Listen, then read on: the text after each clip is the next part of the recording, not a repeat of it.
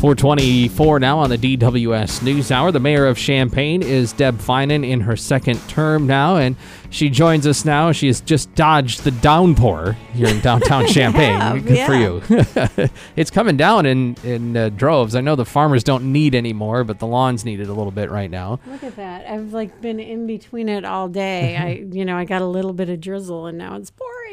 You've made some of these trips to Washington, D.C. Uh, you didn't this time to uh, talk about Champaign County first, but I know some council members are out there. There's folks from Urbana and I assume some other stakeholders to uh, make a plug with lawmakers for Champaign County first. As a as a recap, is it uh, that's basically an infrastructure initiative? Is that Um, fair not to say? always, but generally has been.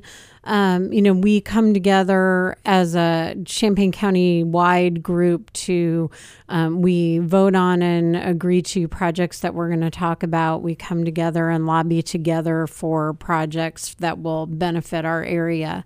Um, you know, one of the big ones they're talking about while they're out there, and we talked about last year, is the HTEM technology, which is basically like taking an MRI of the aquifer. It gives you all sorts of data and information about the aquifer. It's basically taking a large magnet that is flown by a helicopter over the aquifer, and you do hmm. sections at a time. And it's really the first step before we can um, so that we have good data before we start making significant changes to legislation about how we what we need to do to protect the aquifer.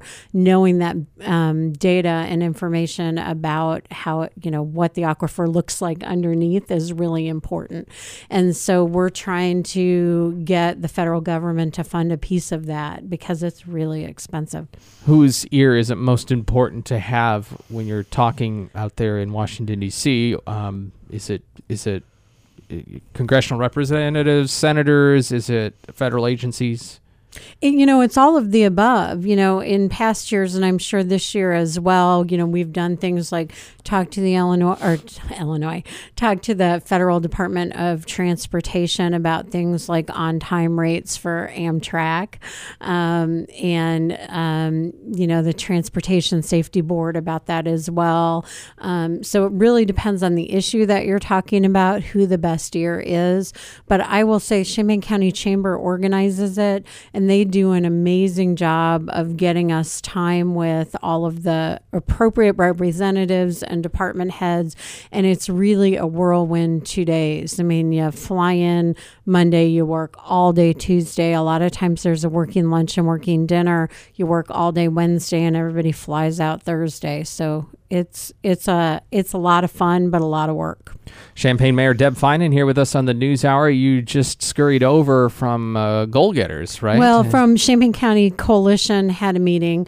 Our goal getters from City of Champaign and Unit 4 were on the agenda to talk about the program and um, kind of update the community about where they're at. We have three of them that are going to be going to Parkland. And so they were talking about that and taking questions from the audience. The poise of these young men sitting in a room of, you know, 100 plus community stakeholders with the mics up front and answering questions from the audience. I mean, that's pretty impressive, Yeah. and uh, you know, a big change from where they were a year ago. So I'm I'm really proud of them, and I'm really proud of the program. next week, uh, the budget could pass for the city of Champaign, and uh, before everybody just says uh, turns their ears off to a, a word that can kind of numb you, what do you what do you see as most important and, and at stake with this budget? Well, so our budget is balanced, um, and we're not making any major changes as we adopt the budget. But what we have done is we have put some measures in place for the next 90 days where we expect that we will go back and actually amend our budget. We are looking at a food and beverage tax that would raise additional revenue in the city of Champaign, primarily because we have a study that says we need 13 more police officers. Um, that number may shift a little bit depending on actually how we do the police shifts and what we um, are able to um, negotiate with the union, but it's a pretty high number anyway. We also need one additional firefighter per shift, so three firefighters.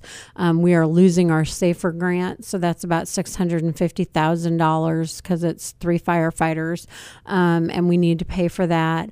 And as you know, we have proposed a new joint program with Unit 4 school districts that is really a wraparound program for kids and families in crisis. Um, we are continuing to you know, work at all angles to get to families and kids in need um, to start trying to make a difference early so that we don't have the gun violence issues that we have. And so at this point the city of champaign is proposing about 250000 for that program um, but council really was um, understanding that that may be a, a, higher cost as we move forward. Um, we also have some community infrastructure needs. Um, you know, there are there are lots of unmet infrastructure needs and neighborhood um, development needs, and so those will be looked at as well if that if the food and beverage tax pass. Do you anticipate much more discussion, deliberation over the budget, or is it ready for an, a vote? I think the sort of regular budget that um, is is balanced and really doesn't change any of our level of service um, is ready for a vote. I think the bigger discussions about uh, revenue and you know new new programs and sort of in an enhanced services um, will happen over the next 90 days and citizens will have the opportunity for input. And that's why we did it that way. We could have adopted it all with the budget but the time frame was so condensed that people would have had a limited amount of time for input. This allows for greater input and for us to be thoughtful about what we're doing Champaign Mayor Deb Feinen. We appreciate always your time here with us, and uh, we'll look forward to next month. Thank you. And it is 4:31. We have local news in just a moment.